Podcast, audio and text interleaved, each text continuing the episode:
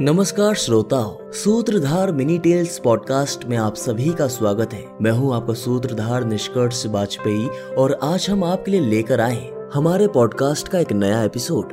दोस्तों, इस एपिसोड में हम आपको बताएँगे श्री राम के पूर्वज मुचकुंद के बारे में, जो लाखों वर्षों तक सोए थे। चलिए सुनते हैं इसके पीछे की पूरी कहानी हमारी आज की मिनी टेल्स में।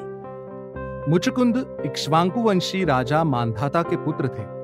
एक बार देवासुर संग्राम में असुरों द्वारा पराजित होने के बाद देवराज इंद्र मुचकुंद के पास सहायता मांगने के लिए आए।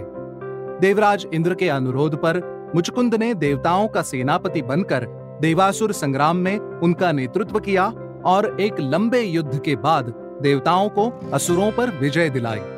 युद्ध के उपरांत जब मुचकुंद ने अपने परिजनों के पास पृथ्वीलोक वापस जाने की बात कही तो इंद्र ने उन्हें बताया कि देवलोक में उनके द्वारा व्यतीत एक वर्ष पृथ्वीलोक के हज़ारों वर्षों के समान है, और अब मुचकुंद का कोई भी परिजन पृथ्वीलोक में नहीं है।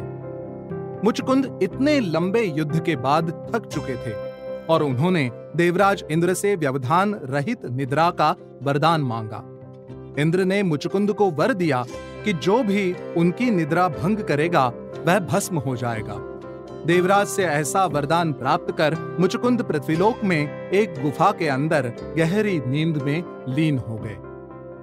दोस्तों, हमें आशा है कि आपको हमारी आज की कहानी पसंद आई होगी। सूत्रधार मिनी टेल्स पॉडकास्ट के अगले एपिसोड में आप सुनेंगे कि कैसे श्री कृष्ण का नाम रणछोड़ हुआ।